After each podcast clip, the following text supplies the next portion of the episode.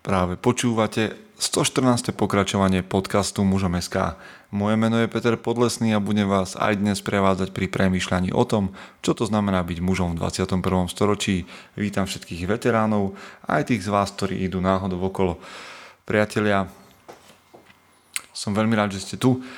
Zdravím vás z nového miesta, z pracovne, alebo teda z prvej oficiálnej pracovne mužom SK ktorou sa stala jedna izba v našom novom byte. Som veľmi rád, že už to nie je len taký roh a postupne to tu budem doľaďovať, aby aj ten zvuk bol stále lepší a lepší. Ďakujem vám za to, že ste tu znova. Dnes nás čaká veľmi dlhý rozhovor, ale predtým, ako sa k nemu dostanem, tak dve veci. Jednou je vďaka za tých z vás, ktorí nás podporujete, a posielate nám vždy nejaké pozvanie na kávu formou nejakého eura, ktoré príde na účet. Ďakujem vám veľmi za to. Nie je nás zatiaľ veľa, ale je to vždy lepšie a môže to aspoň podporiť to, že máme stream na Soundcloude uložený a takéto maličkosti. V každom prípade som rád, že nás dokážete oceniť a tú našu prácu. Ak hovorím nás, tak tým myslím samozrejme aj ľudí, ktorí stoja za magazínom a verím, že aj písaným, písaným článkom stále zachovávate svoju priazeň. Takže ak nás chcete podporiť, číslo účtu mnohým už je známe, tým, ktorým nie, tak ho nájdete aj v tomto podcaste, teda v popise tohto podcastu, ale aj na našom webe alebo facebookovej stránke. Chcel by som vás ešte pozvať 15. júna, čo už je zanedlho o 6 dní do Bratislavy na konferenciu Aký otec, taký syn. Moja maličkosť tam bude, budem tam moderovať celý deň, ale budem tam mať aj um, takú prednášku, na ktorú sa veľmi teším. Bude to skvelá akcia o tom, ako vychovávať chlapcov, aké sú rozdiely vo výchove alebo v čom sú um, mladí muži iní ako mladé ženy. Okrem toho teda budem tam o deň skôr, už 14. a ak ste v našej uzavretej skupine mužom SK, tak sa môžete dozvedieť že si urobíme také neoficiálne stretnutie okolo mužom SK v Bratislave. Ak tam nie ste, tak šup do skupiny odpovedať na tri otázky a budete vedieť aj o takýchto veciach. Ako som spomenul, dnes je pred nami rozhovor, ktorý trval vyše hodiny, ale bol skvelý pre, pre mňa, pretože mám rád tému histórie a rytierstva a, a šermu a tak ďalej. Čo som sa dozvedel a v čom som zmúdrel, to sa, to sa dozviete o chvíľočku a verím, že to budú aj pre vás prínosné informácie. Tak poďme do zvučky a ideme na to. Chce to znáť svoji cenu a ísť houževnate za svým. Ale musíš umieť snášať rány. A ne si stiežovať, že nejsi tam, kde si chcel a ukazovať na toho nebo na toho, že to zavideli pôjdeš do boja som. Ak dokážeš sniť, nedať však sním vlád. Práci taše činy v živote se odrazí ve viečnosti. Kde je vôľa, tam je cesta. Istý druh krásy. Zaslužte si své štíty! Tak, takže, vítajte po zvučke, vy ste už zvyknutí, z nadpisu viete, s kým asi budem hovoriť a ja už tu vítam Filipa Višňovského, ktorý prijal moje pozvanie. Nazdar Filip. Ahoj, čau Peťo, dobrý večer všetkým. Teraz sme urobili jeden online most z Košic do Žiliny a ja som nadšený z toho, lebo ja mám v Žiline strašne veľa kamošov a strávil som tam každý rok niekoľko dní, až s výnimkou tohto roka ale zo Žiliny poznám iba to štvorcové námestie, dom odborov a Aupark, čo je, a teda tie dlhé schody, ktoré tam máte. A potom ešte viem, že keď tleskneš v strede toho námestia, čo je dolu, tak sa to ozýva strašne, že je tam ozvena. Čiže toľko viem o Žiline. Dúfam, že ťa to... Tým pádom skoro, si, skoro presne vieš, kde bývam, lebo ako náhle poznáš Aupark a také tie schody, tak ja som blízko centra, som blízko Auparku pomerne blízko, čo by si kameňan dohodil. A čo sa týka toho námestia, o tomto viem aj ja. Neviem, či si to skúšal, ale on to býva také, že keď bývaš v Tatrách, tak just do tých Tatier nepôjdeš. Ja som si ešte nikdy v tej Žiline No a teraz idem, teraz idem do, zač, začneme taký, že seriózny, seriózny rozhovor, lebo Filip tu nie je len tak, aby sme rozprávali o ozvene v Žiline, ale Filip je vedúci uh, skupiny, ktorá sa zaoberá historickým šermom a nie len, a volá sa, že Terra de Selinan. teraz som to trafil, či, či mám niečo dodať k tomu? Alebo ty dodaj. No, vynimočne dobré, ten názov je úplne ťažký. Hej? Takže už len to, že si to vyslovil správne, viem, že si si to viackrát prečítal, alebo si to študoval. No, ja som sa stretol s tebou, aby sme to úplne tak, že ja som, ja mám rád taký, že historický šerm, hoci o ňom neviem nič, hej, ale každý rok chodievam sa pozrieť do Košického mestského parku na nejaké vystúpenia, občas zatiahnem deti niekam, kde sa to deje. A tento rok, 2019, pre tých, ktorí nás počúvate v roku 2050, som zastihol Filipovú skupinu práve v Mestskom parku v Košiciach. Úplne sa mi páčilo, čo tam robili, takže som si povedal, že toho chlapa potrebujem počuť ja, aj vy.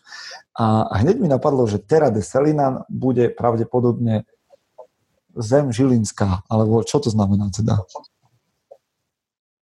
Čo mám pri tebe viac povedať? Tera je de, facto v preklade zem Aha. a Selina je prvá písomná zmienka o územe Žiliny, takže je to, áno, zem Žilinská. Keď povieš celé to naše názvoslovie, cech Tera de Selinan, v doslovnom preklade by znamenalo cech zeme Žilinskej.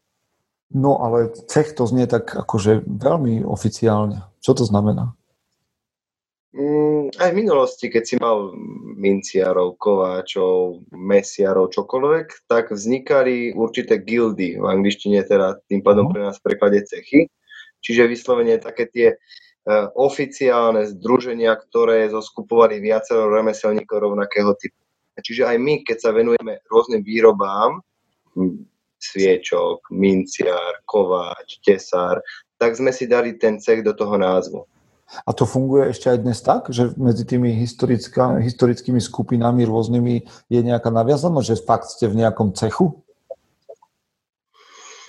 Ono prakticky nie, myslím si, že funguje, alebo nefunguje to v rámci toho, že by sme v Trnave, v Žiline, v Bratislave, každý vyrábal sviečky a boli by sme v jednom sviečkarskom cechu, ale v rámci období sa združujeme a vytvárame akcie, ktoré sú tematicky zamerané. Čiže robíme rekonštrukcie, povedzme 1400, nejakých 70 kúsok, čo bolo v Košiciach, kedy Jaroslav Jagelovský dobíjal Košice, tak na počas tejto udalosti býva aj tá akcia v parku, kde si sa bol pozrieť. No, ale teraz, teraz sa musíš začať s nami um, božiakmi baviť ako, ako s analfabetmi, lebo keď povieš 1470, tak ja chcem vedieť, že uh, to, je, to je čo? To je, že chodíš oblečený ako v, vo filme Statočné srdce, alebo v Robinovi Hoodovi, alebo... Uh... Kingdom Come. Ó, oh, Kráľovstvo nebeské. No, v zásade poznáš takú tú hru, teraz myslím, že vyšla, ja si to nemám na to noťa. Áno, to české, to české. A viem, viem, viem, viem. viem. Ak si nejaké gameplay, ak si videl niečo, tak e, títo chlapci naozaj vyvíjali tú hru spoločne s historikmi, čiže tie kostýmy, musím povedať na to, že je to hra, sú takmer autentické. Čiže niečo podobné, ako keby si si pustil nejaký gameplay z toho. Aha, no a to som si ja pustil dokonca, tuším, že včera, z okolností. Neviem, či ma to nejak podvedome ťahalo k tomu, o čom budeme dnes hovoriť, ale ak teda chcete vedieť, že čo je to za doba, ktorej ja nerozumiem, ale čo to je? To je, že gotika, alebo, alebo čo to je tak oficiálne? Uf, veľmi obšírne by som mohol povedať, že gotika, všeobecná gotika, ale všeobecná gotika to sa povie, že od celý stredovek. Hej? Celý stredovek označíš gotikou a to tam máš eh, templárov, to tam máš potom nejaké 14. storočie, eh, kde proste behali husiti, potom tu máš nejakú 15 kde, kde naozaj teda beháme my, hej, Aha. mám povedať a nakoniec sa to nejakou renesanciou láme na 16. storočie, takže tu máš strašne široký pojem. Pojem gotika ti môže zasahovať 400-500 rokov. Mm-hmm. Počuj, inak ja, tak, a tento rozhovor bude taký príznačný tým, že ja budem skákať hore dole, ale už si zaregistroval, že Američania točia Jana Žižku? No jasne, však ako skončil Game of Thrones, tak potrebujem nejaké pokračovanie. no Game of Thrones som začal sledovať, ale keďže sa mi viac páčilo, páčila linka, ktorá išla v knihe, tak som to nedopozeral a čakám na knihy. Ty si spokojný s tým, ako to skončilo? Úprimne ja som tak vždycky spiatočnícky. Mám hodne, hodne nabitý program, takže ja si to pozriem niekedy dva týždne potom, ako všetci hejtia, ako všetci spamujú, spoilujú. A ja sa snažím tieto veci akože nevnímať, ale samozrejme vidím všeobecnú skepsu, aké to dopadlo na tri bodky. Ale ja si myslím, fajn. Skončilo to niektoré veci boli odflaknuté. Niektoré mne sa z historického hľadiska tá bitka z taktického hľadiska nepáčili. Ale to, ako skončil ten záver, ja by som mu, teda nechcem spojovať, ale ja by som mu tiež za mordoval. Aha, OK, OK. Dobre, tak sme si tak uleteli, ale to úplne, akože nesme mimo, lebo ja sa ťa chcem pýtať, že tak začneme úplne od začiatku. Ty si teda, ako sa definuješ, čo si šermiar? Áno, Kebyže, okay. to je ináč veľmi náročné definovanie, lebo v dnešnej dobe, keď povieš historický šermiár, tak e, my sme de facto všetko. My sme kulisári, my sme takí tí herci, my sme šermiari ako takí, kopu razy si proste e, šaško, ktorý má vystupovať, kopu razy máš vyzerať váženie ako nejaký šľachtic. Takže my ako šermiari sme naozaj taká tá ochotničina, kedy si to bývalo, ochotničina. Uh-huh takže my sme niečo takéto. My sme naozaj, že devky pro všechno. Aha. No a teda, vidíš, to ma zaujíma, lebo vieš, keď hovoríš, vždy si predstavím, že keď teda by som mal hovoriť s niekým, kto sa venuje a, histórii v takomto poňatí, že šerm a, a to ochotnícke okolo toho, takže ty budeš všetky filmy historické sledovať s tým, s, tým, s tými okuliarmi, že či sa to dá takto, či sa to takto nedá, či by sa to takto udialo. A, a, a určite je tam veľa takých tých vecí, vieš, že ja si vychutnám ten zápas toho, uh, ja neviem, uh, nejakého statočného srdca, jak sa tam mláti 3 minúty s mečom obojručným a tak ďalej a ty vieš, že za 15 sekúnd by bol koniec a si to tak neužiješ? Či inak to je? Ono musíš sa prednastaviť. Samozrejme, teraz bude Janko Žižka a celá šermiarská komunita to naozaj hejtí, pretože kostýmovo to nič nezodpovedá, vyzerá to ako pokračovanie Game of Thrones, čiže absolútne s dobovosťou to nemá nič spoločné.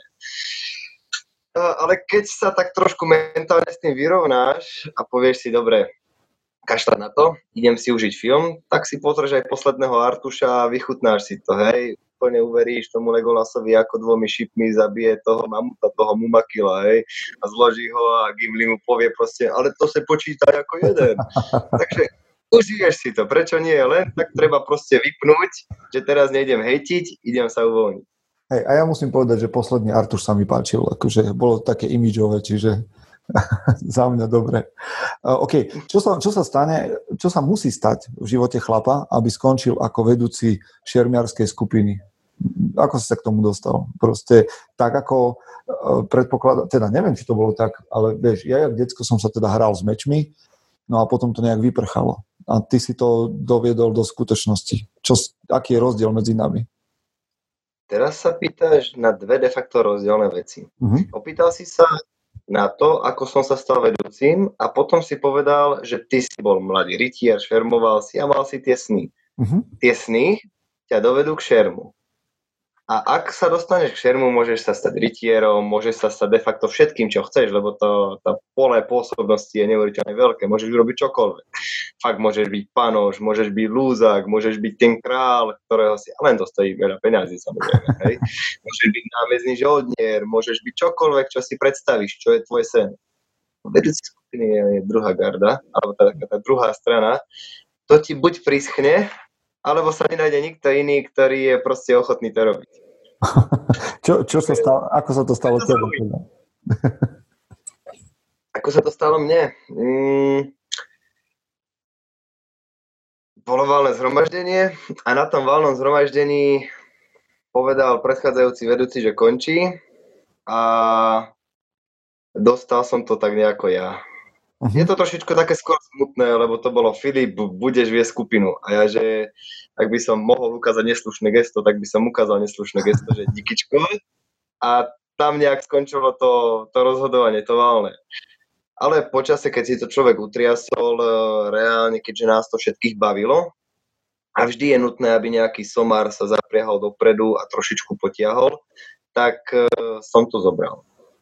A čo znamená teda patriť do tej komunity šermiarov? Lebo to je, vieš, ty hovoríš, a teda moj, to je moja otázka, že, že no, tá, tá strecha tej otázky je, že čo to znamená patriť medzi teda do, tej, do tej komunity, ale podotázka je, že ty si povedal, že je to ochotničina, je to hobby, alebo je to životný štýl, alebo čo, čo to znamená?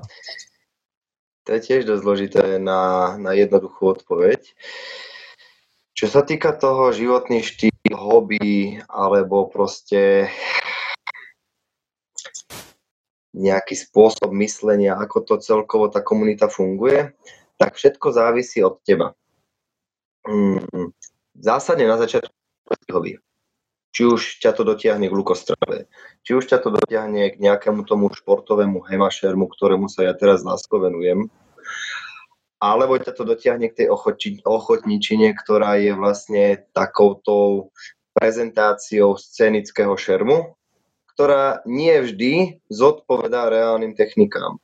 Toto všetko sú odnože, môžeš sa dostať k pálnym zbraniam, môžeš sa dostať k stredovekým hrám, to, to sú proste ako keby neobjavené svety, ktoré ťa môžu vtiahnuť. Keď ťa vtiahne jeden z nich, tak je to hobby.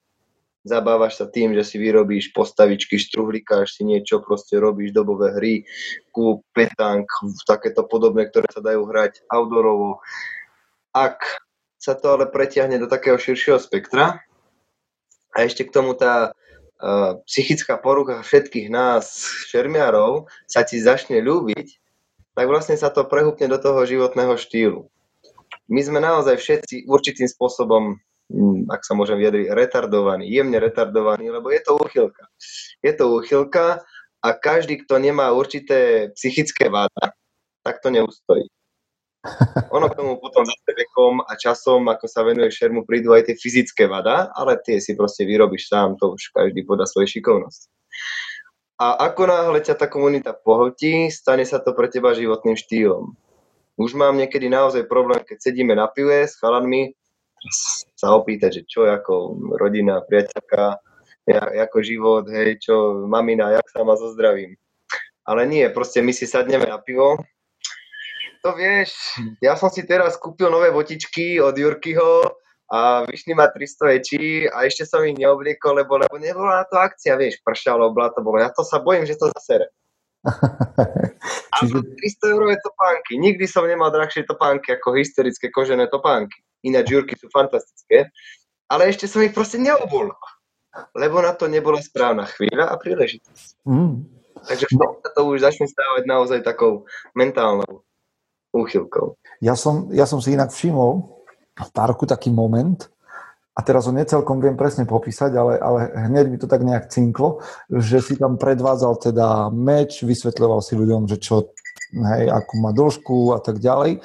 A doniesol si tam ukázať aj svoj, vtedy nebolo ideálne počasie, hneď si hovoril o tom, že ako tam tie vaše zbranie trpia, ale niekto z, z lajkov podotkol, že to je taký nejaký obyčajný a to sa to tak, ty sa na to tak zháčil, že aký obyčajný, že to, že to je môj, že to nie je žiaden obyčajný. Konkrétne ten, ktorý spomínaš, áno, áno, áno, viem. A dokonca som vnútorne mám také tie tyky vyťahnuť dyku a vraziť niekomu bez rebro, keď to chytajú za tú čepe, lebo naozaj ten meč trpí a to je bežne spotené, mokré dlane a jednoducho on potom zhrdzá. A ten, ktorý sa pýtaš, tak je vlastne muzeálna replika, ktorú som dostal na svoje narodeniny od prakticky kamarátov, brácha, priateľky, že sa mi na ňo poskladali, ja som ho dostal ako darček. Mm. Takže o to, o to mám k nemu akože silnejšie puto. A aj keby bol akýkoľvek špatný, tak je môj, ako je to darček a nikto na ňom nebude pindať. Ale nie, je to teda vyslovene muzeálna replika s tým, že akurát postráda ostrie, kvôli tomu, aby sme sa náhodou nezranili ale je to vlastne aj dĺžkovo, parametrovo, všetko replika uh, zachovaného kusu alebo dochovaného kusu.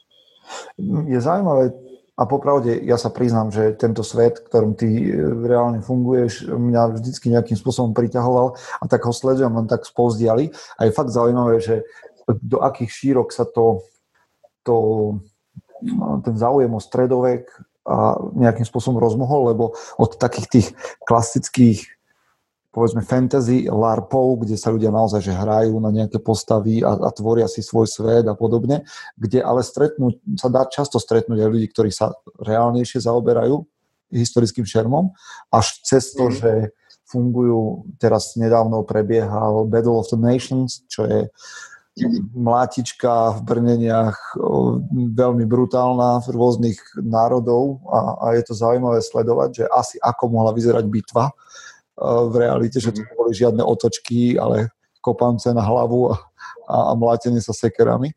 Až, až cez to, že, že naozaj môžeš o, postaviť stredoveký tábor a imitovať ten život taký, aký bol. Čiže je to taká veľmi široká platforma, kde sa človek asi dokáže nájsť. Okrem iného, ty teda sa venuješ celkom aktívne aj uh, lukostrelbe? No, Lukostrelba bola vlastne to, čo mňa do skupiny dotiahlo, pretože mňa bavila, lebo tá moja prvotná predstava bol Robin Hood a proste také tie zálesačiny a bitka s palicou, desika uprostred rieky, tá palica naozaj reálne dokáže poraziť aj meč, takže akože týmto štýlom, alebo si chcel byť malý John. Prosím? Že ty si chcel byť malý John, hej? Hej, len nemám na to tie rozmery. Ale naozaj takéto niečo ma pritiahlo do skupiny a vtedy som sa venoval kostrobe, ktorá je naozaj e, hlavne skôr o hlave. Je to niečo o technike, ktorú si naučíš, a, ale potom ťa najviac dokáže rozhodiť práve hlava. Keď nie si mentálne vyrovnaný, mentálne kľudný, tak nezastrievaš nič. Svojím spôsobom je to niečo, čo asi v dnešnej dobe každý potrebuje mať nejaký taký ten jednoduchý úkon, jednoduchý cieľ, ktorému sa chvíľku cez deň venuješ, aby ti mohla vypnúť hlava. Uh-huh. Čiže zen. Aj... Čaj, hej, venuješ sa čaju, venuješ sa proste noveniarčine, kde proste baví ťa to, živí ťa to, hej, proste o to lepšie. Ja idem teraz momentálne na šerm, zoberiem si masku, zoberiem si meč, vypnem hlavu, nepočúvam mobily, kašlem na to a dostanem, dám, dostanem, dám a teším sa z toho, z toho krátkeho okamžiku, kedy sa sústredím na jednu vec a nič iné ma nerozptýli. Hmm. Ale teda pýtal si sa, začal som kostrobou, už to bohužiaľ kvôli času nie je také, také aktívne v mojom smere. Ale vy ako Terra Desalina organizujete tam všelijaké akcie. Jednou z nich sú, teraz prednedávno bol nejaký lietavský šíp. Uh-huh, uh-huh. Čiže to je, nie, to je vec, ktorú robíte. Strelecký turnaj. Uh-huh. Bol to vlastne náš prvý turnaj celkovo, konkrétne hradný turnaj, ako už ten názov hovorí, Lietavský hrad máme tu pri Žiline. A bol to taký dlhodobý, dlhodobý sen uh, môjho vlastne kamaráta od základnej školy a vedúceho lukostroby, že spraviť si vlastný turnaj, spraviť ho na hrade. Tak uh, ja si rád tak hovorím, že tým, že som sa stal vedúci skupiny, ja som len nejakých 2,5 roka, že sny našim členom lebo sme rozšírili portfólio o remesielka, o kadečo, o ten šerm. Tá lukostrelba sa dotiahla do, do krásneho mm, vyústenia v rámci toho turnaju. Podarilo sa nám nejaké granty, dotačky a tak ďalej. Čiže je to všetko o peniažkoch. Keď sú peniažky, dá sa. No a lietavský šíp bol naozaj náš prvý turnaj, hradný turnaj a máme také ohlasy, keď sa môžem trošku pochváliť, chvál sa, chvál sa. A, že v rámci slovenského portfólia jeden z najlepších hradných turnajov. Mm-hmm. V rámci kreatívnych boli tam, boli tam vlastne neviem, pohyblivé terče, boli tam postavy, ktoré niesli baranidlo, musel si trafiť každú z nich, strelba z hradby, hej, také bežné, niečo na diálku, naháňali sa tam zvieratka v kruhu, tie si musel trafiť. V rámci kreativity sa to naozaj tým strelcom páčilo. Super. Ja popravde nejaký rok poškulujem po lukostrelbe, tak snáď sa mi k tomu raz podarí dostať, aby som mal ďalšiu takú zenovú aktivitku, že sa sústrediť len na to, čo sa... Čo je hej? Znova, znova. A, no a počuj, teraz, teraz ale... A možno sa na to pozerám príliš romanticky, kľudne ma z toho vyveď, ale má ten to, že patríš do tej komunity šermiarov, alebo že sa tam venuješ, čomu sa venuješ, má to nejaký presah na tvoje myslenie, alebo ešte poviem, že máš dojem, že, že to vplýva na tvoj charakter.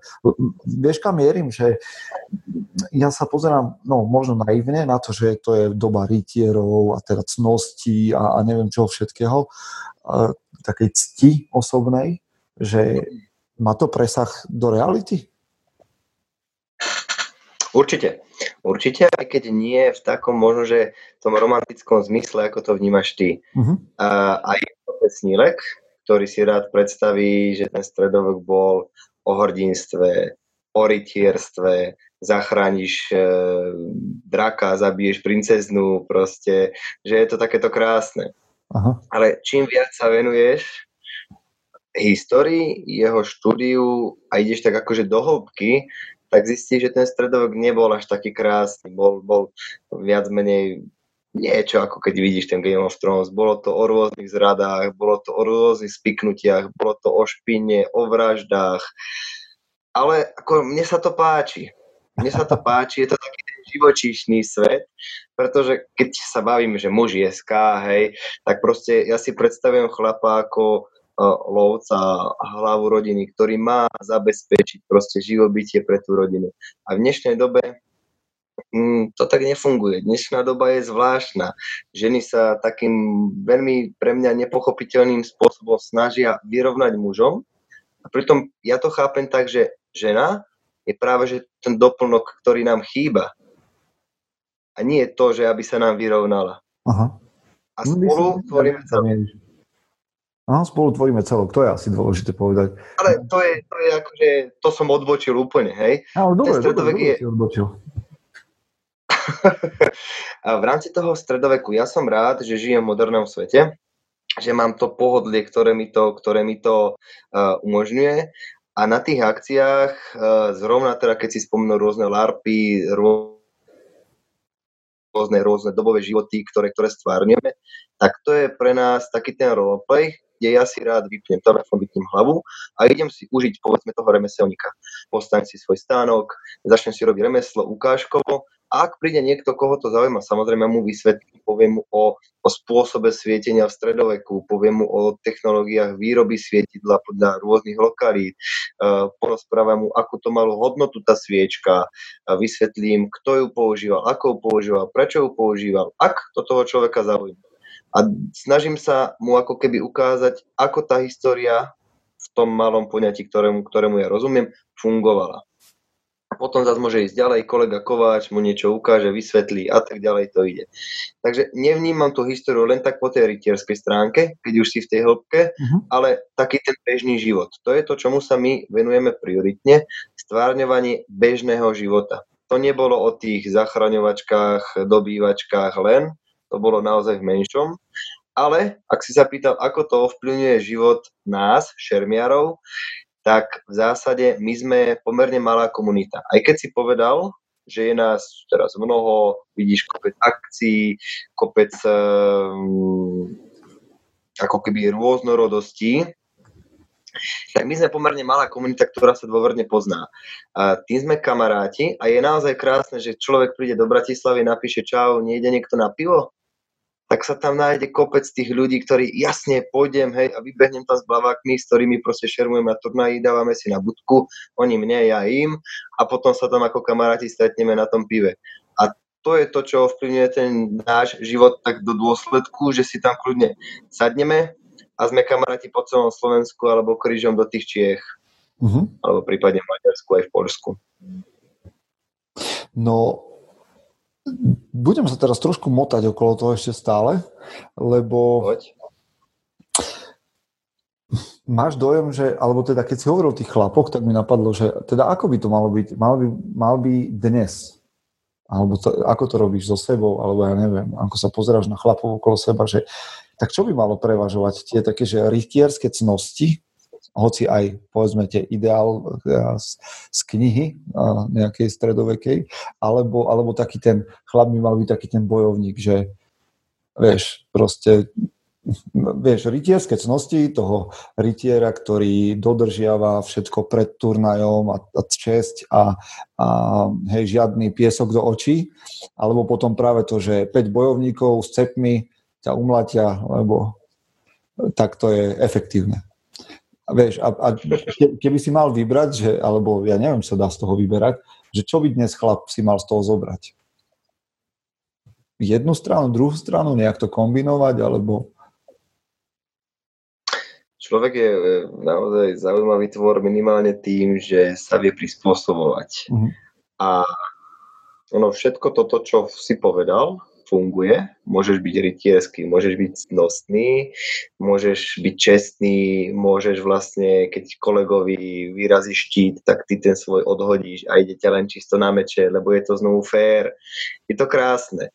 V rámci, v rámci zápasov a sparingov to naozaj bežne spravíme, hej, tak akože podarí sa mi niečo kolegu odzbrojiť, tak nejdem ho len akože dobodnúť, počkám, nech si zdvihne ten meč a pokračujeme. Naozaj má to krásnu emóciu, je to, je to nabité energiou a myslíš si o sebe, že áno, takto by to malo vyzerať. Ale ono to funguje len vtedy, keď ste takto naladení všetci. Okay. Ako náhle ty, krásny, nazvem to vnútorne, či lesklo zbrojou, prídeš do špinavosti, tak neúspeješ. Aha. Tak sa zase prispôsobíš a budeš rovnako špinavý ako všetci v okolí. Okay. Takže to je dneska správne. Rád si to nahováram, lebo som ten snílek, v tomto, v tomto sme možno podobný, rád si to nahováram, že mal by som vždy držať svoje slovo, preto sa nesnažím sľubovať, čo nedokážem splniť. Ja im pokúsim sa, urobím všetko preto, ale nie, že áno, bude to tak Snažím sa teda tým pádom veľmi opatrne voliť slova, aby som mohol dodržať to, čo ti poviem. To je niečo, čo podľa mňa aj by malo byť v dnešnej dobe naozaj domenou minimálne každého, alebo teda aspoň by som chcel, aby to bolo medzi chlapmi tak, že dám si to chlapské slovo a platí to. Žiaľ, doba tomu nepraje, ale keď mám aspoň tých pár ľudí, ku ktorým viem, že môžem takto pristupovať, tak o to viac ich vážim. Mm. Tu je asi pre mňa toho človeka taká vyššia, keď viem, že OK, on mi povedal, že toto zariadi, toto mi dodá, toto pre mňa spraví, tak to nemusím ďalej rozoberať. Mm-hmm. OK, to tam dali sme si ruku, fajn. Skvelé. Takže toto by sa mne páčilo, keby bolo také rozšírenejšie a toto je niečo, čo aj ja sa snažím dodržiavať.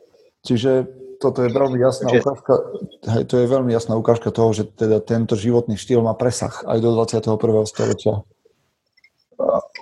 Ja sa rád bavím o ideáloch, ale ty si spomenul ešte čosi, to ti nedáva len také tie soft skills, ale, ale máš, tých, máš toho aj hard skills zjavne, keďže si spomenul Hemu. Hema je historik, no ty to vieš lepšie povedať, čo to znamená preklade historické európske e, zmiešané umenia, Historical European Martial Arts, uh-huh. a sú to vlastne tie prapôvodné európske bojové techniky. A nie len vždycky s mečom. No a teda, vždy som premýšľal nad tým, že Japonci majú bojové umenie a a, a, a všet, všetky azijské národy majú bojové umenie a ja neviem, a, a Rusi majú nejakých kozákov a, a my, Európania, nemáme nič. A ty zrazu hovoríš, že máme svoje bojové umenie. Máme robia ho aj Američania. Akorát nie tí žičkonci. tak, tak... Ku podivu je v Amerike obrovská komunita, v Rusku obrovská komunita, ktorá sa vyslovene venuje našim európskym bojovým technikám, umeniam a doslova naši chalani, aj Slováci, chodia do zahraničia a učia a toto naše pôvodné bojové umenie. No ale tak ty ako eh, aj historik, a ne, nechcem to, to akože nejak navknúť, ale si človek, ktorý sa zaujíma o históriu a keď povieš, že naše bojové umenie, no tak je to naozaj tak, že, že naše bojové umenie? Definuj naše. Čiže nie je to, že slovenské bojové umenie, ale, nie je to, ale nie je to, je to zbierka nejakých prvkov z celej Európy? Určite. Keď sa bavíme napríklad o dlhom meči, ty si videl u nás, alebo teda u vás v Košiciach ukážku, ktorú sme robili s technikami na dlhý meč. A vlastne s dlhým mečom začína koncom 14. storočia Nemec majster Johannes Lichtenauer, ktorý zakladá svoju školu dlhého meča a odtiaľ sa to začalo šíriť do Európy. Samozrejme, on mal svojich pokračovateľov, či už to bol, ja neviem, Paulus Kahl, Hans Talhofer v rámci nejakého 15. storočia, Joachim Meyer, vlastne prelom nejakého 16. storočia.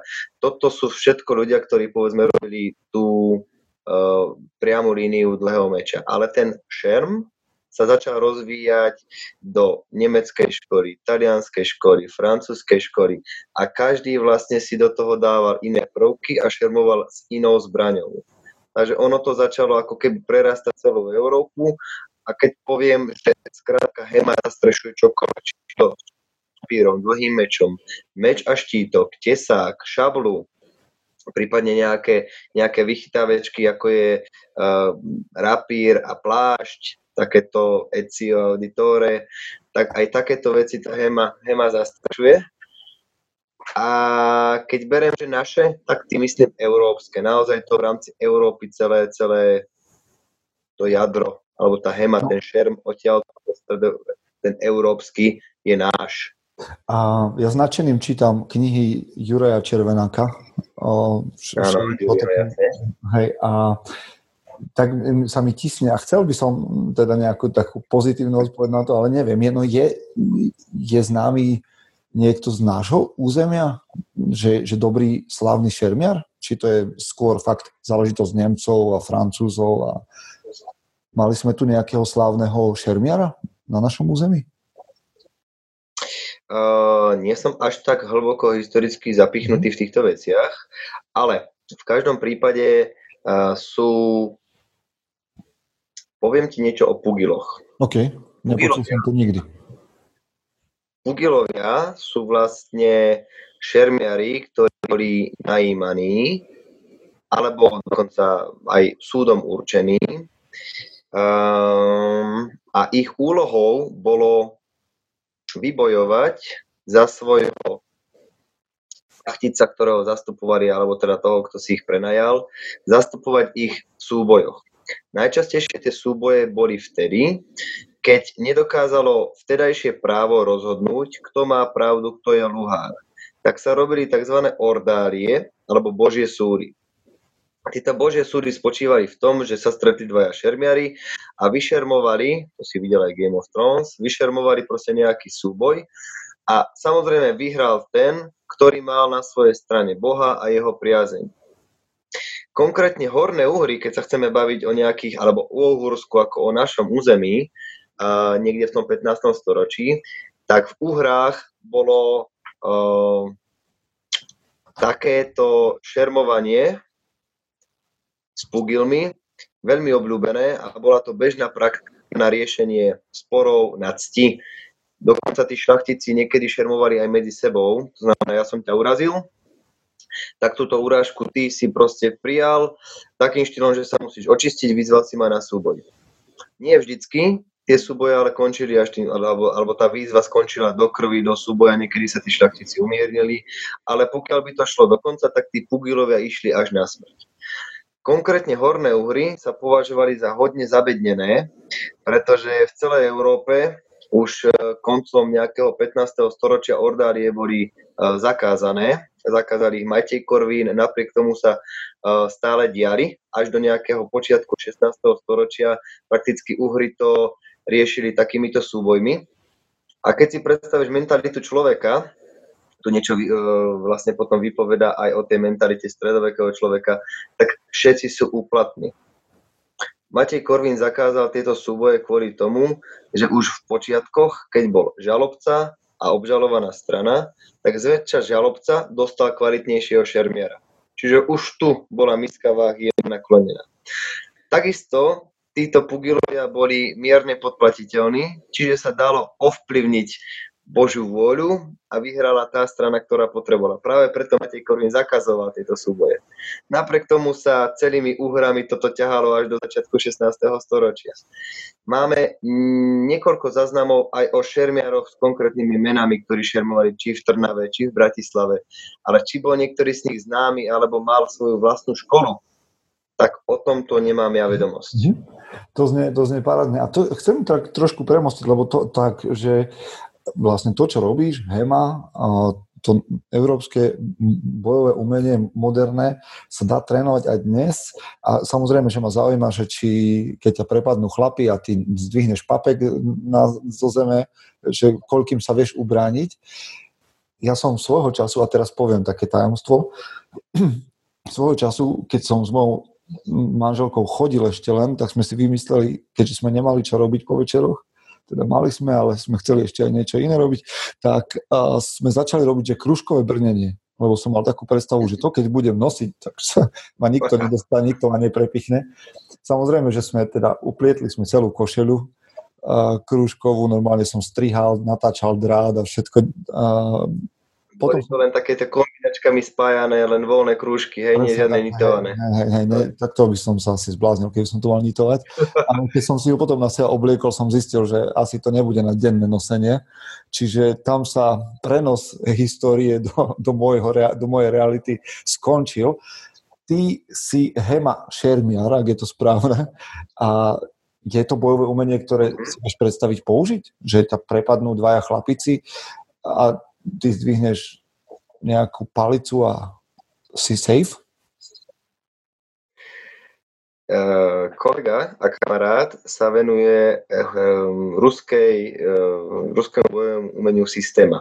Uh-huh. Je to taký ten kontaktný bojový, kde proste na malú vzdialenosť, ruka, lakeť, oko, hej, ucho, bác, na zem, zlomený, všetko, zničený. Hej, jednou rukou ma proste vytrie po podlahu, pozameta okolo hajzlov a potom ma postaví čofily v poriadku.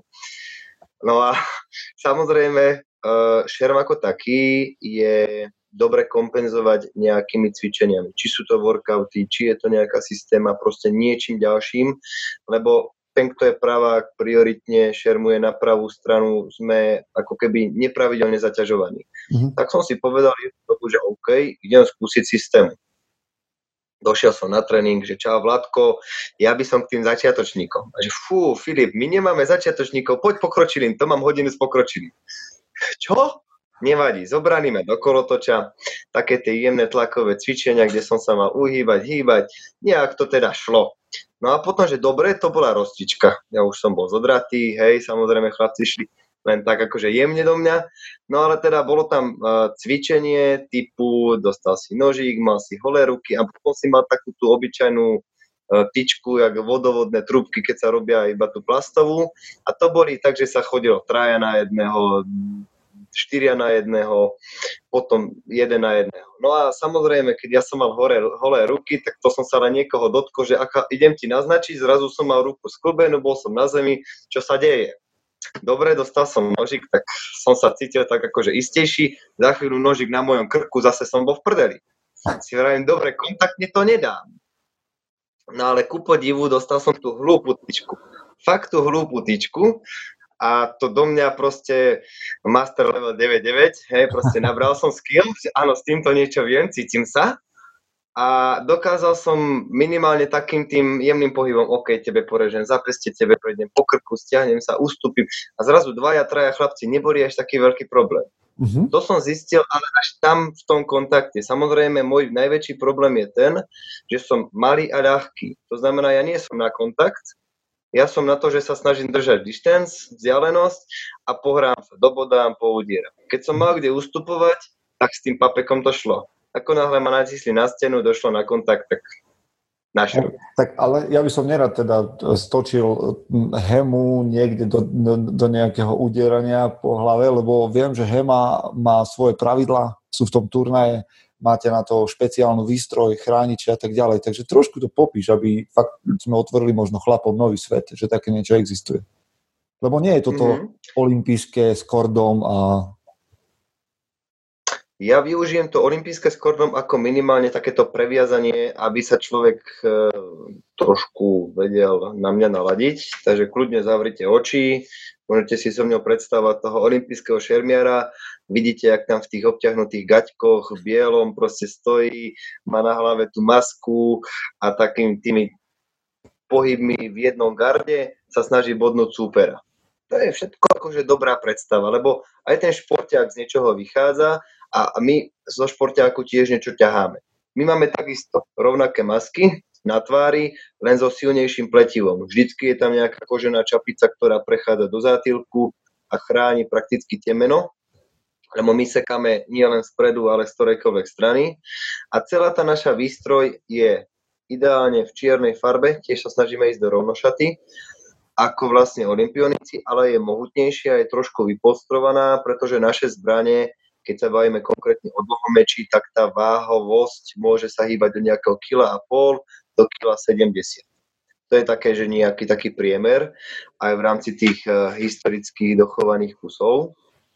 No a samotné, samotné ochranné prostriedky vždy spočívajú v nejakých masívnejších rukaviciach. Tie rukavice, hoď sú dneska z plastov, rôzne kevlary a tak ďalej, tak vlastne vychádzajú z reálnych e, dochovaných kovových rukavíc, e, ktoré tvorili zbroj, povedzme, rytiera z 15. storočia. Čiže buď sú to palčáky, kedy vlastne ty nedokážeš pohybovať jednotlivými prstami, alebo sú to prstové, kde máš tie prsty samostatné do toho nejaké základné suspenzory, to bežne musíš mať, chrániť rodinu a rod, nejaké nákrčníky, plastróny, aby náhodou, keby sa čokoľvek stalo, aby tam boli ochranné prvky. Čiže takto zaodetí sme v čiernom, trošku mohutnejší a s lepšou výstrojou niečo ako športáci. No a samozrejme tie naše meče, ak sa bavíme o dlhomeči, tak eh, meče, s ktorými sa Hema u nás uh, šermuje, tak sú reálne tréningové repliky práve napríklad majstra Lichtenavera, ktorý ich má aj vo svojich manuskriptoch, vo svojich zedloch ako obrázok. Uh, je tam rozšírená čepel, tupý, tupá čepel, tupý hrot do takého slimáčika zahnutý, aby sme sa naozaj pri tých bodoch čo najmenej zranili, ale všetko to bolí. Hej? Takže bez tých ochranných prostriedkov by som mal rozbitú hlavu, zlomenú kosť, kľúčnú na ruke, proste nebol by problém zraniť s tým mečom človeka tak, že by to bolo naozaj že fatálne. Ale je to reálna tréningová zbraň a aktívne sa využíva v tých turnajoch. Musí byť avšak bezpečná, čiže je tam nejaká nutná nutná špecifikácia a by som povedal univerzifikácia tej čepele, čo do dĺžky, čo, čo do ohybu, čo do rozmeru priečky, tvaru hlavice, aby tam bola nejaká taká um, rovnováha, že nie teraz ja si donesem meč 2 metre, ty budeš mať 1,50 m, ty budeš mať 30 aby sa to do toho športového prevedenia dostala nejaká taká rovnováha, taká tá mhm. férovosť. Takže mám unifikáciu tých zbraní. No a potom ten športový zápas sa vedie do prvého úderu, teda do kontaktu, alebo... Pravidla, áno, na to si sa pýtal tiež, ďakujem. Uh, oproti olympijským šermiarom nemáme tie federácie, nemáme Svetový olympijský zväz, nemáme náš slovenský zväz ako taký. Je to ešte zatiaľ hodne roztrieštené, neexistuje u nás autorita vo svete, ktorá by dokázala vydávať e, licencie, ktorá by to celé zastrešila. Čiže funguje to zatiaľ na lokálnych e, zväzoch. Má e, Federáciu európskych bojových umení Slovenska, FEBUS, ale to je len občianske združenie, ktoré združuje všetky občianske združenia a kluby športové, ktoré sa heme venujú na Slovensku. A FEBUS má aj svoje pravidlá. Tie pravidla sa snažíme v rámci Strednej Európy šíriť, e, učíme ich e, kolegov z Maďarska, alebo keď prídu k nám na turnaje, tak musia vedieť naše pravidla. Češi majú určité jemné obmeny podobných pravidiel, ale tieto pravidlá sú ovplyvnené myslením daného národa. Mm-hmm. Napríklad Francúzi idú na niečo podobné, ako si povedal prvý úder Čiže je tam, také podobné pravidla máme aj my. Volá sa to právo for alebo právo iniciatívneho. V jednoduchosti, ak ťa ja zasiahnem do hlavy, do tela a dám ti kvalitný zásah, ktorý má validitu, alebo teda potenciál zraniť, tak tvoj zásah do mňa už nie je počítaný. Okay. Čiže ty by si mal byť v postavení obrancu nútený kryť môj úder, a až potom urobiť nejaké kontratempo do mňa, alebo kontraútok. Uh-huh. Pokiaľ spravíš chybu v tom, že ja útočím viditeľne skôr a ty sa na to vykašleš, necháš sa zasiahnuť do hlavy a trafíš ma do trupu, do nohy, o tempo o dve neskôr, tak tvoj zásah nie je počítaný. Okay. Mentál, mentalitou napríklad kolegovia škandinávci, Poliaci idú na pravidlo afterblow, to znamená po zásah alebo následný zásah, kedy vlastne sa ráta povedzme ďalší zásah do jedného, do dvoch tém a vyzerá ten šerm potom viac obsekávajúc a sú už rôzne varianty toho. To znamená, ja ťa zasiahnem do hlavy, ty ma v následnom tempe zasiahneš do ruky, 0-0. Neguje sa. Mm-hmm. Niekedy sú zápasy zase robené v tom, že sa hodnotia rôzne zóny, neviem, hlava za 3, hlboký cieľ do trupu za 2, ruka za 1. Ja ťa trafím do hlavy, ty mňa do hrude, to znamená, ja mám 3, ty máš 2, vypočítam, mám bod ja. 1-0 pre mňa. Okay. Čiže to sú už ako keby variácie rôznych pravidiel, ktoré si zatiaľ lokalizačne každá krajina alebo každá tá malá federácia, ten zväzík rieši zatiaľ separát. Čo je okay. škoda, snažíme sa to zlúčiť.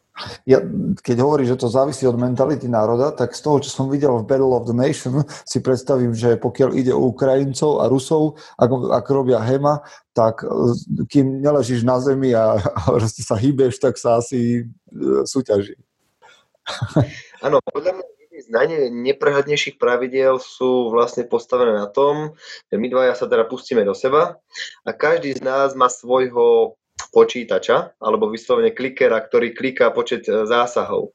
My sa teda zo seba pustíme a že mrc, mrc, mrc, mrc, hlava, noha, ruka, všetko, to, stop. No a koľko si naklikal? 7. A ty? 8. No, 1-0, hej? Na jednej strane dobre, na druhej strane, keď to tak vezmem naozaj keď každý z tých zásahov by bol smrteľný, tak žiadnych 8-7 zásahov by proste neprišlo. Ale... Takže to mne pre mňa postráda určitú logiku. Počuť, toto je naozaj taký svet, ktorý má absolútne, to podľa mňa sme nenačreli ani do, ani do nejakej desatiny tej hĺbky toho, čo všetko uh, vy tam máte a to sme ešte nehovorili o remeslách, o, o, o tom, ako sa venujete tým materiálom, do ktorých sa obliekate, ako to musí byť verné historicky a tak ďalej, čo by bolo asi na ďalšiu hodinu rozhovoru, ale však dostaneme sa k tomu nakoniec, že kde vás ľudia môžu vidieť, stretnúť, zažiť, počuť a tak ďalej, ale ja tu mám ešte taký set otázok, dostaneme sa k tomu a že pozerám na hodiny, že kurňa, do polnoci snad to preberieme. No veď to, no veď to, ale tak e, ja si ťa budem musieť zavolať ešte raz niekedy, lebo teraz sa chcem dostať k tým otázkam, ktoré dávam všetkým chlapom, ktorých pozvem a možno zase niekde zabrusíme. Tak môžeme ísť na to? Poď, skúsme. No, tak e, neviem, že či si skôr človek, ktorý číta alebo pozerá, ale no, s tým, čo robíš, sa asi spája čítanie, ale je, vedel by si povedať nejaké knihy, ktoré ťa ovplyvnili? A nemusí to byť v historickom šerme, alebo môže to byť v čomkoľvek chceš, ale máš nejaké knihy v živote, ktoré, ktoré ti hneď vybehnú v hlave, že boli z nejakého dôvodu dôležité? Ak môžem povedať, niekedy sú to série, alebo teda vyslovene konkrétna, konkrétna pentalógia a podobné veci, hej. Keď to vezmem úplne od malička, tak ja som vyrastal s Harry Potterom. Mm. Tak v skutočnosti mňa Harry Potter vrátil ku knihám a ja som nikdy ako decko nemá rád povinné čítanie. Proste Jar Adelio Strolúckej a podobné veci, ktoré do teba tlačili. Nie, proste to do mňa nešlo. A zrovna ja som s Harry Potterom vyrastal, možno je to klišé, ale tým, že ten čarodejník mal 11, keď ja som mal 11, to teraz prezrádzam, koľko mám rokov, hej, nepočítajte to radšej. A, a v zásade mne to proste, vtiahlo ma to do deja brutálnym spôsobom, vrátil som sa ku knihám a nemám akože zas až tak veľa kníh, mám tu trošku bordel, ty si mi tak ukázal, a, že ako vyzerá a, tvoj chlievik, tak ja ti ukážem túto takú poličku. A ono to je kniha za knihou, za knihou, mm-hmm. takže ono to je tak nahádzané. Chuďatka ale vďaka Harry Potterovi som proste naozaj našiel úchylku v čítaní. Takže to je naozaj séria, na ktorú ja nedám dopustiť, pretože som sa naozaj dostal ku knižkám. Vďaka nej. Uh, ak smiem vypichnúť, tak keďže som taký ten fantasy fanúšik, tak nemôžem opomenúť pána prstenov. Hej, pán Tolkien napísal takú sériu, ktorá aj keby som mal čokoľvek nečítať, tak to chcem čítať. Dobre, tak teraz ťa stopnem, lebo to úplne mi brnkáš na strunu aj Harry Potterom, aj pánom prstenov. Uh, Gondor alebo Rohan?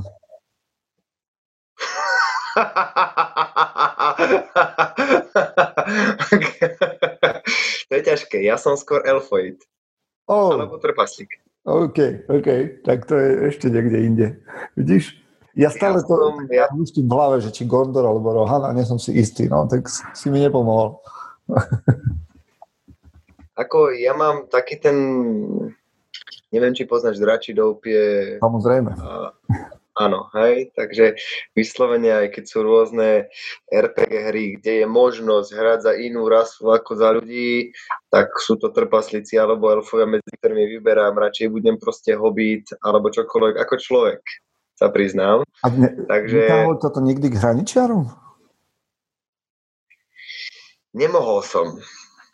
Nikdy ťa Pretože-? Mám úžasného kamaráta, ktorý v hlave hrá v divadle a to je náš proste posvetný hraničiar, proste to je náš Aragorn, ktorému kedy by som zobral rolu, tak on chudák ošedivie, ale už sme si vytvorili takéto puto, že on je vždycky ten, čo pozná cestu a ja som len ten ufrflaný trpaslík, čo proste pinda počas celej cesty a náhodou sa nášmu rangerovi niečo stane, že zakoprcne, tak ten trpaslík našiel proste možnosť, ako do ňo pichnúť, rypnúť si. A nejak tak, akože to je taký ten náš fantasy svet, kde už sme si vytvorili takú tú rolu. A keď ideme aj na turistiku, tak samozrejme, čo gaštan? Nevieš kadiaľ? To som ja, no, lebo mám malú okrúhlu hlavičku, takú gaštaniu, tak to preto. Takže OK, čiže áno, máme, máme, by tam, som mohol byť, ale nemohol som. máme tam teda Harryho Pottera, máme tam uh, veľkú, veľkú vec Pána prstenov. Máš ešte niečo, čo ti vybehne? Jurko Červenák je moja srdcovka slovenská, tu si už tak načal. Ja som ohromný fanúšik Rogana, Goriolada a táto séria bola pre mňa topková, taká trošičku temnejšia, trošku krvavejšia. Samozrejme teraz má krásne nové knihy uh, o Stejnovi, hej, potom je tam vlastne uh, Barbarič, Aha. to je vlastne so Stejnom, že? A ešte má tu, bože môj, pomôcť. Kapitána Bátoriho. Áno, kapitán, kapitán Bátori, ďakujem ti pekne, presne tak, presne tak. To sú fajn knižky, to Všetky je taká pre mňa Hneď sa idem chváliť, že mám, že mám všetky podpísané od, od Juraja Červenáka, tak som z toho nadšený.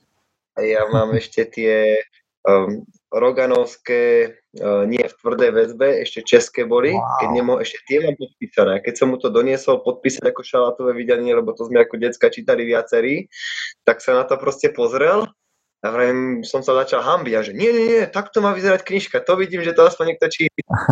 Takže ja mám ešte tie úplne prvé podpísané. Dobre, tak ty si teraz Ale- chlapom dal také knihy, že, že wow, ale pokračuj.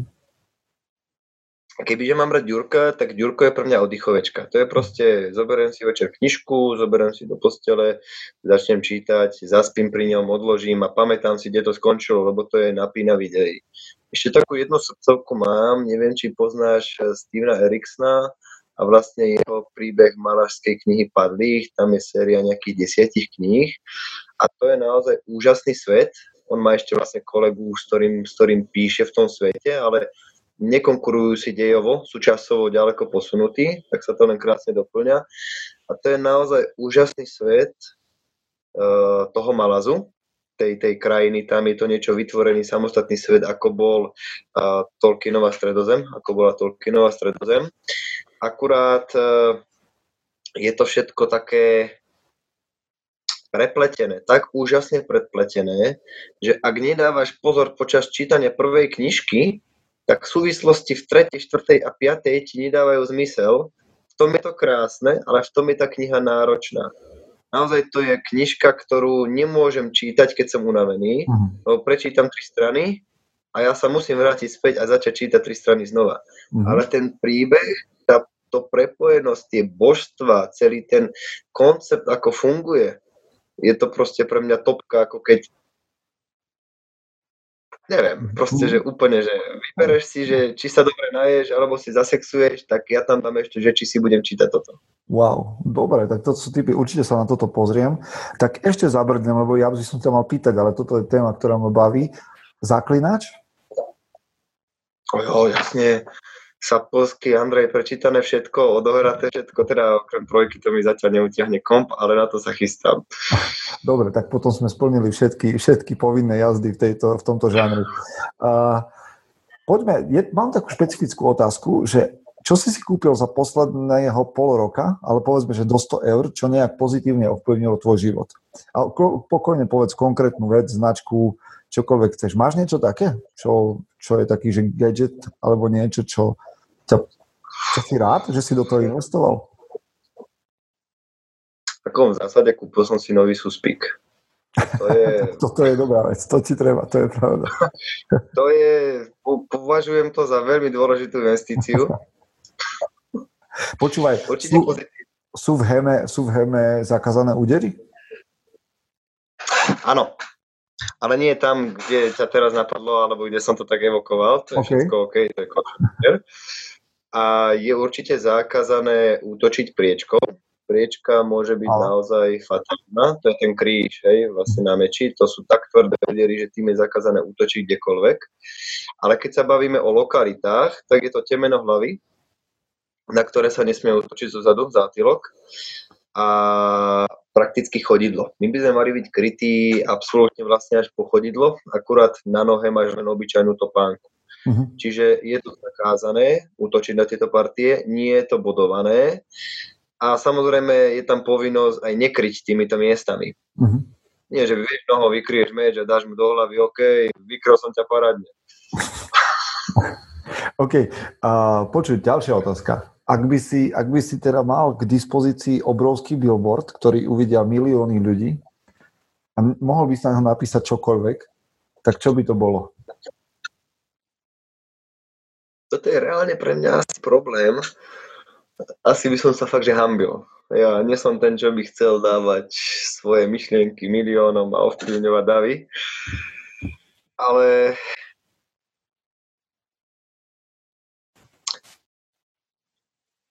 ja osobne mám takú myšlienku, že ak chceš čokoľvek dosiahnuť, ono sa dá, a to, to môže byť trošku klišé, ale jednoducho len treba vydržať. Takže ak by som ja mal vôbec dať myšlienku, tak proste vydrž, neprestávaj a dosiahneš to, po čom túžiš, kam to chceš dosiahnuť, kam to chceš docieliť. Ehm, to nemá byť asi slogan zrovna v takom slovom, ako si to chcelo do mňa, je to skôr taká myšlienka.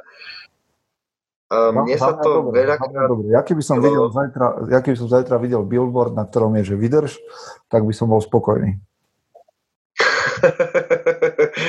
ono to je či, je, či je to v šerme, či je to proste v bežnom živote. Ja šermujem napríklad veľmi krátko. A v zásade v ponímaní mojich rovesníkov, alebo teda, áno, mojich rovesníkov, tak zväčša sú to všetko skúsenejší šermiari odo mňa. Hm? Po nejakých troch rokoch turnajovania Mám dokonca aj medailové úspechy v rámci slovenských turnajov a to nechcem sa tým chváliť, len tým, tým chcem povedať, že ani v 30 nie je skoro začať a pustiť sa do niečoho takéto, do, do niečoho takéhoto. Je to len o tom proste povedať si, áno, chcem to, a jak je tá nejaký taký, ja nie som na pesničky, ale koľko do koreňov, toľko do koruny, tak akože fakt to tam je, hej, proste keď makáš, aj keď to nikto nevidí, a trénuješ si niekde pod panelákom dole nejaké cvery a proste sekáš si a potom dojdeš na tréning, že o, ty si sa nejako zlepšil. No tak lebo som nečakal, že len na tréningu budem trénovať. Trénoval som popri. Makal som na sebe a naozaj sa to dá dotiahnuť za 3 roky tak, že ťa kolegovia, ktorí šermujú 15 rokov, berú na tom sparingu alebo na tom turnaji tak, že OK, nejdem s ním laškovať, idem s ním naplno, lebo by to bol prúser. Mm-hmm. Takže asi to je skvelé. Preto je to tam. Skvelý mesiac. Ďakujem. No a teraz tak pokračujeme v takých vážnych myšlienkach, že ak by si mal mm, povedať, že čo je jedna z takých najlepších dlhodobých investícií, ktorú si urobil, čo to bolo? A to je jedno, či, či budeš hovoriť o peniazoch v čase. Trafím celkom, lebo kúpili sme s priateľkou byt, takže... Je dobré. Úplne prakticky si to pragmaticky uh, povedal. Čiže už teraz sedíš, sedíš v novom byte? Ne, ešte nie.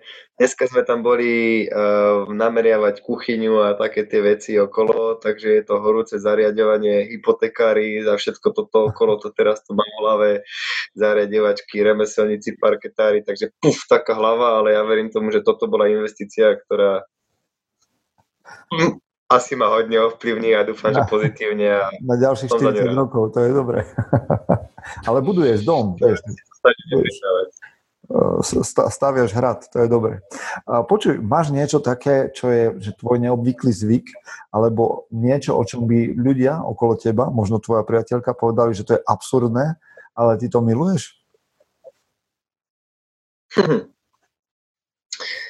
Ja som baran, ona by určite povedala, že som strašne tvrdohlavý, ale to je skôr vlastnosť, nie je to zvyk. Uh, ona by povedala, že moja tvrdohlavosť je zlá vlastnosť. A ale, ja si ale myslím, sa. tá tvrdohlavosť je mne pretavená do tej cieľa vedomosti, že nejdem sa vzdať. Je naozaj niečo, čo ma posúva vpred, ale niekedy je to na úkor naozaj zdravého rozumu. Niekedy mhm. si proste človek povie, no, tam som to nemusel ťahať, ale aj tak proste ťahám ďalej. Takže toto je niečo, čo mám asi ako také, že mm, jak by som to povedal, hodne ma to ovplyvňuje, že neviem sa stopnúť. Oh, OK, to je zaujímavé. To je zaujímavé. Dobre, počuj, mám takú jednu takú zvláštnu otázku, lebo tak ne, nehovorili sme doteraz o tvojom civilnom zamestnaní, tak zostaňme teda pri, pri tom šerme, alebo vôbec pri, mm-hmm. tom, pri, pri tom združení, v ktorom si. Aké zlé odporúčania si počul vo svojej profesii najčastejšie? Že fakt akože to je taký, že mýtus, ktorý by si rád ľuďom povedal, že hovorí sa to o nás, ale nie je to tak, alebo hovorí sa to o šerme, ale je to hlúposť. Počúvaš také nejaké mm. stereotypy? Vieš čo, niečo ma napadlo. Mohli by ste zašermovať tak, tak zo 3 minútky? To zemreš. To sa nedá dobre, dá sa, ale to mi dajte vozíček, voz ma tam a budem jak dôchodca, parahem a budem, budem robiť parahem. Akože intenzívne v kuse ísť 3 minúty nejakého systematického scenického šermu, nejaký duelist nacvičený, to je tak kondične a prepracovanie skoro nemožná vec, Čiže počkaj, teraz, teraz, teraz je tu také, že uh, počúvajú nás rôznych chlapí, však to počúva a teda aj ženy, počú, bude nás počuť niečo, niečo cez tisíc ľudí a teraz si povie nejaký podnikateľ, že no však ja som tu odtiaľ, tak volám tých Terra de Selina k sebe do firmy, nech mi urobia taký, takú 5-minútovú bitku. 5-minútovú pitku? To dáme. bitku, takú bitku, šerm. Ja som ťa veľmi dobre rozumel, ja som ťa veľmi dobre rozumel. No, ono, všetko sa dá. Všetko sa dá a dá sa to spraviť v kombinácii, že keď to chcem na, na 5 minút, tak s viacerými kolegami. Určité prestriedanie, určitý oddych, pretože ten šerm je naozaj o strašnom kardii.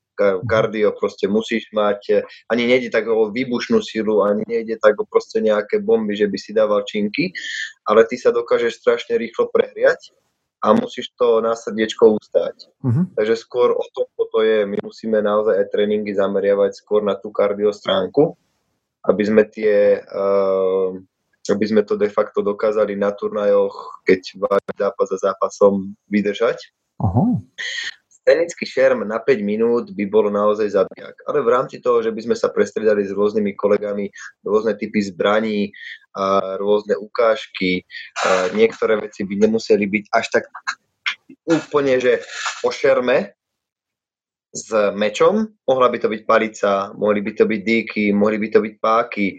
To nebývajú veci, ktoré sú zase až tak strašne náročné na srdiečko, ale sú to proste techniky, ktoré naozaj položí človeka prepáčuje sa, je, môže tam prísť k um, vyslovene niečo ako súboj, súboj na telo. To sú zaujímavé veci, ktoré by sa tam dali doplniť. Otázka je, čo by takého podnikateľa zaujímalo. Či vyslovene Jasne. šerm, ale to, to, to sú veci, ktoré robíte, hej, také, že eventy pre firmy a podobne, ak, ak na to príde. Tak, tak. Či už Lukostrova alebo nejaký šermík, robíme takéto veci úplne bežne. Super, super. Čiže najčastejšie tie omily a mýty sa spájajú s tým, že my civili máme napozerané jednoducho filmy a očakávame od vás to, čo sme videli vo filmoch. Áno, to v zásade, keď si vezmeš Kráľovstvo nebeské, čokoľvek z týchto, z týchto v zásade pekných filmov, tak sú tam tu sa dostávam do toho, čo si ty povedal, že keď pozerám na film, tak pozerám na to, že no, tak toto je riadna ptakovina, tak to by nikto nešermoval. A to, čo držíš za strech. A v týchto veciach by som mohol byť hejterom. A vlastne to je to, čo sa človek musí oprostiť, lebo vy to máte takto napozerané. A vy by ste chceli, ako by to krásne vyzeralo, keby, že tam sa 5 minút mlátime, porežem ho na členku, on začne pajtať, hej, on mi vrazí, vyrazí mi zub, vyplujem krv, je to parada reálne tie strety boli pár sekundové. Aj keď sa bavíme o šerme dlhým mečom, tak ten nikdy nebol šerm v hromadných bitkách. Ten meč potrebuje veľa priestoru, čiže šerm s dlhým mečom bol vyslovene na tie ordálie, na tie božie súdy, ako som ti spomínal. V nejakom 16. storočí sa to stalo naozaj takou uh, použijem čechizmus, podívanou, kde sa normálne na námestiach stretli mladí ľudia a šermovali uh, o, takým tým okázaným spôsobom nacvičené finty, strehy len pre potešenie oko, oka, ale dlhý meč v bitkách nikdy nebol. Uh-huh. Ale keď prišlo k kontaktu, tak uh, ten šerm bol naozaj o dvoch, troch tempách a dokázal sa rozhodnúť súboj smrteľne. Uh-huh. V rámci hromadných bitiek, tak tam to bolo rež a rúbej do tela. Tam to tiež nebolo o nejakom dlhom šermovaní, hraní sa so superom, vykryl si, bodol si, zakryl si, sekol si, hej. Čo najrýchlejšie zraniť, zraniť čokoľvek, ruku, nohu, kde sa dalo toho supera oslabiť. A toto sa spája s tréningami, ako si spomínal, a všetky tie veci. Ty si mi napísal v jednom maili, že v útorok a štvrtok prichádzaš domov dosť na kašu, teda vie to byť záber tie vaše tréningy a no, pravdepodobne všetky tie eventy, ktoré si od, a ešte ak máte niekde prespávať v parku v nenajlepšom počasí, tak stane sa ti, respektíve a máš ty svoj nejaký spôsob odpočinku, že si vyvetráš hlavu od týchto všetkých vecí? Ako to robíš? Ako, čo robíš, keď už je toho veľa? Mm, to je ten de facto jeden z mojich problémov, keď som ti vravel, že neviem to stopnúť tak ja som jak tá veverička, ktorá proste šlape, alebo proste zajko duracelko, ktorému keď dojde šťava, tak ho vykotí, spadne davok, ako tie kozičky, čo majú ten syndrom, že ich vystrašíš, ju cekne a spadne davok. To som ja. A, ale teda naozaj, keď potrebujem nejakým spôsobom vypnúť, vyčistiť, tak funguje na mňa veľmi dobre nejaká taký, taká podmazová hudbička. Ja ju používam pri robote keď mne hodne hučia telefóny v rámci skupiny, v rámci práce, čiže robím viacej mentálne, tak nejaké také jemné podcasty, či už nejakú vážnu hudbu si pustím, alebo nejaký taký fantasy soundtrack jemnúčko do toho, to mi pomôže ukludniť myšlienky. Alebo keď chcem úplne vypnúť, tak počúvam hovorené slovo rozprávky. Mm čokoľvek nahovorené a je to, ja neviem, Eragon si pustím, hej, a robím popri tom, chystám si veci a na noťase mi beží proste Eragon ako rozprávka. Aha. Som teraz spomínal prednedávnom, keďže audioknihy sa stali takou mojou vášňou v poslednej dobe, tak som počul zaujímavé fantasy, tak aj teraz to spomeniem. Volá sa to, že Tobias Lolness. A je to neštandardné fantasy, je to, nie je to, to teda o toho, o čom hovoríme, nie sú tam draci, mágovia a tak ďalej, ale je to taká zaujímavá záležitosť o, o takých ľuďoch dvojmilimetrových, ktorí žijú na strome a prežívajú tam teraz akože také, je tam veľká dráma a to všetko, ale je to veľmi vynikajúco nahovorené. Až lolness, tak všetkým, ktorí nás počúvajú a majú radi audioknihy, určite odporúčam. A vieš čo, opýtam sa ťa predsa len, keď sme sa bavili o tých filmoch, nedá mi to, že máš taký film, o ktorom vieš povedať, že OK, tak tento je aj z pohľadu šermiara pozerateľný, uveriteľný? Hmm. To je naozaj ťažko povedať. Kebyže sa ma opýtaš na hru, tak ti poviem teda tú stredovekú českú Kingdom, Kingdom Come. Come. Tak, presne tak. Čo sa týka filmu, ako veľmi pekný film je naozaj Kráľovstvo nebeské, kde hrá Orlando Bloom, je to tá cesta Saracéni, hej, cestuje na východ, tam má toho tatu, toho mu zamordujú, prevezme pánstvo, hej. Takže to je, to je naozaj veľmi pekný film aj v rámci takého toho historického hľadiska, kde uh, používa v rámci šermu a učí ho naozaj reálne strehy, techniky. Takže to, to, čo tam je, je aj použiteľné v rámci historického šermu. Skvelé, super, super. Uh, tak vo veľkom, pre... ja teda rád sledujem ten váš svet, či už, je to, či už sú to vlastne veci, ktoré hej, od LARPov až uh, cez, cez tieto filmy, alebo až po také bizarnosti, ako je Calcio Storico. Ak teda ľudia nevedia, čo je Calcio Storico, tak odporúčam YouTube alebo náš môj článok o tom u nás na magazíne. Ale ty si ma vtiahol ešte úplne hlbšie do toho sveta a ja som vďačný v tejto nočnej hodine, že si našiel. A mám pre teba že poslednú otázku dnešného večera a to je, že ako by si ty definoval muža, alebo teda správneho chlapa? Podľa mňa, hej? Mm, podľa teba. Ja už som na túto otázku zrejme asi tak trošku odpovedal. Pre mňa je naozaj správny chlap ten, čo si drží slovo.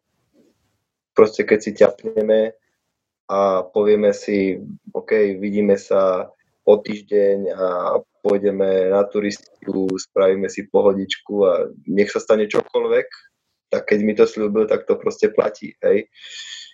Takisto v biznise. Nepotrebujem sa s tebou dohadovať na zmluvách, ak ti proste verím, dáme si slovo, ideme do toho, tá akcia bude takto vyzerať, keď sa bavíme čisto o šerme, zabezpečíš mi lukostrobu, ja ti spravím ukážku jednotky, pre mňa to stačí, keď si to povieme. Ako náhle ma raz klameš, tak už ti to proste nevrátim, už ti to nedám, už tú dôveru v teba nebudem mať. Takže keď sa bavíme o správnom chlapovi, chcem, aby si každý chlap držal svoje slovo. Je pre mňa dôležité. A potom nesnažiť sa za každú cenu všetkému vyhovieť. Proste sme chlapi. Občas si musíme dupnúť v tom svete s ženštenom, proste neonosiť vyholené kotníky, obťahnuté rifle, proste máme vyzerať ako chlapi, tak trošku vyzerajme ako chlapi, správajme sa ako chlapi. Keď to vidím, bril by som, nemôžem za to, sorry. Ne, nenazme tie obťahnuté trička úplne takým tým štýlom, že som s náušnicou v uchu, s tunelom a neviem čo všetko mi proste naozaj nožik otvára. Ale to je tá vizuálna stránka, dobre, budíš. A v rámci tej charakterovej ešte by som bol ten, že v rámci rodiny, podľa mňa je teraz chybný model v tom, že dieťa je stredobodom rodiny a okolo neho sa všetko točí. Mm-hmm. Nie. Rodina je podľa mňa chlap s manželkou a potom je tam dieťa. Mm-hmm. Takže reálne my dvaja sme priorita, alebo teda ten chlap má zabezpečiť tú rodinu. Áno, ne, netvrdím, že žena len priplatní. To nie, v živote, hej. Mhm. A mám teda priateľku, pri ktorej budem musieť variť aj ja, určite upratovať, vôbec sa tomu nebránim, hej, vypomôcť. Ale jednoducho, tá rodina som ja, je ona a potom je tam to dieťa. Dnešný svet je taký trošičku zvrátený, že je tam to detsko stredobodom pozornosti a máva za všetkým. Uh-huh. Takže si myslím, buďme chlapi, buďme hlava rodiny a my sme dôležití. Super, super, vďaka. A kde ťa ľudia môžu stretnúť, vidieť, respektíve teba alebo celú vašu e, partiu Terra Deselina? Máte niečo pred sebou? Tento podcast vyjde, hneď ti aj poviem dátum, tento podcast bude vonku najbližšiu nedeľu, čo znamená 9.6., 9. júna 2019, je niečo, čo máte pred sebou, že, že nás tam vieš pozvať, alebo možno kde sa ľudia môžu prihlásiť e, na tréningy k tebe, kde vás môžu na sociálnych sieťach vidieť. Ideš. Mm-hmm. Keďže to vyjde v nedelu, tak to už bude taká jemná rekapitulácia 8. akurát v sobotu máme naozaj že obrovskú akciu pre Kiu. Automobilku je Kia Open Day, kde bude predpoklad okolo 25 tisíc ľudí. Takže tam nás bude, tam nás bude nejakých 60-70, ktorí budú zabezpečovať kompletný stredoveký tábor s remeslami, ukážkami pálnych zbraní, šermom ako takým, lukostrelbou, čiže tam budeme mať naozaj že kompletné vybavenie ale bude to také, že sakom prask cukuletu jeden deň bum a v ten istý deň sa zrušíme. Uh, my sme ináč na akciách takmer každý víkend, kdekoľvek. Čiže to by bol naozaj že dlhý zoznam. Uh-huh. Vypichnem možno, že také dve, dve dôležitejšie aktivity alebo akcie, ktoré priamo my organizujeme a budú sa diať priamo v Žiline. Tak posledný júlový víkend, mám taký dojem, že je to 27-28 júl, máme akciu Budatinské hradovánky, kde budeme prakticky replikovať ten stredoveký spôsob života naozaj znova so všetkými remeslami. Budeme tam mať nejakých 12 remeselníkov, ktorí sa budú venovať uh, replikácii tých stredovekých spôsobov výroby, či už sviečok, či už tam bude nejaká kuchyňa, nejaká stredoveká hygiena, ranhojíctvo, tam stredoveké hry, znova šer, mulkostroba, tieto veci. Ale je to zamerané prioritne pre detská, Snažíme sa u nás v Žiline vlastne motivovať mladých ľudí, aby sa do takejto veci skúšali zapájať, hľadáme nadšencov.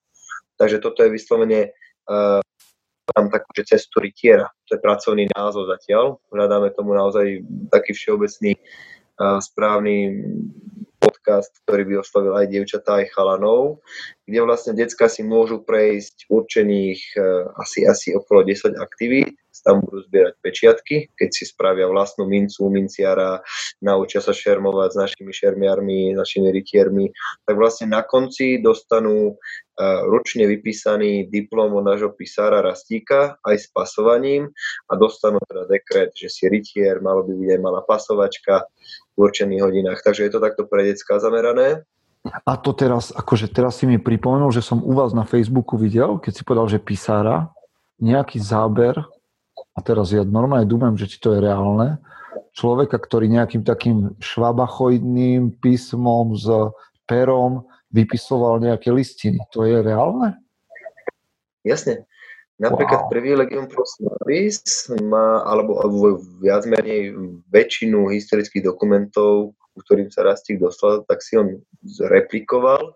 A tieto ukážky má aj na tých svojich vystúpeniach, že jednoducho čo všetko napísal, robí aj neuveriteľné malby, takže vlastne robí ako keby dobovým spôsobom také ukážky a repliky tých historických dokumentov, čiže on naozaj tú kaligrafiu ovláda a vlastne viete napísať čokoľvek s takom tom buď starouhorskom, slovanskom nárečí alebo proste čokoľvek, čo on ovláda. Priznám sa, až tak... OK.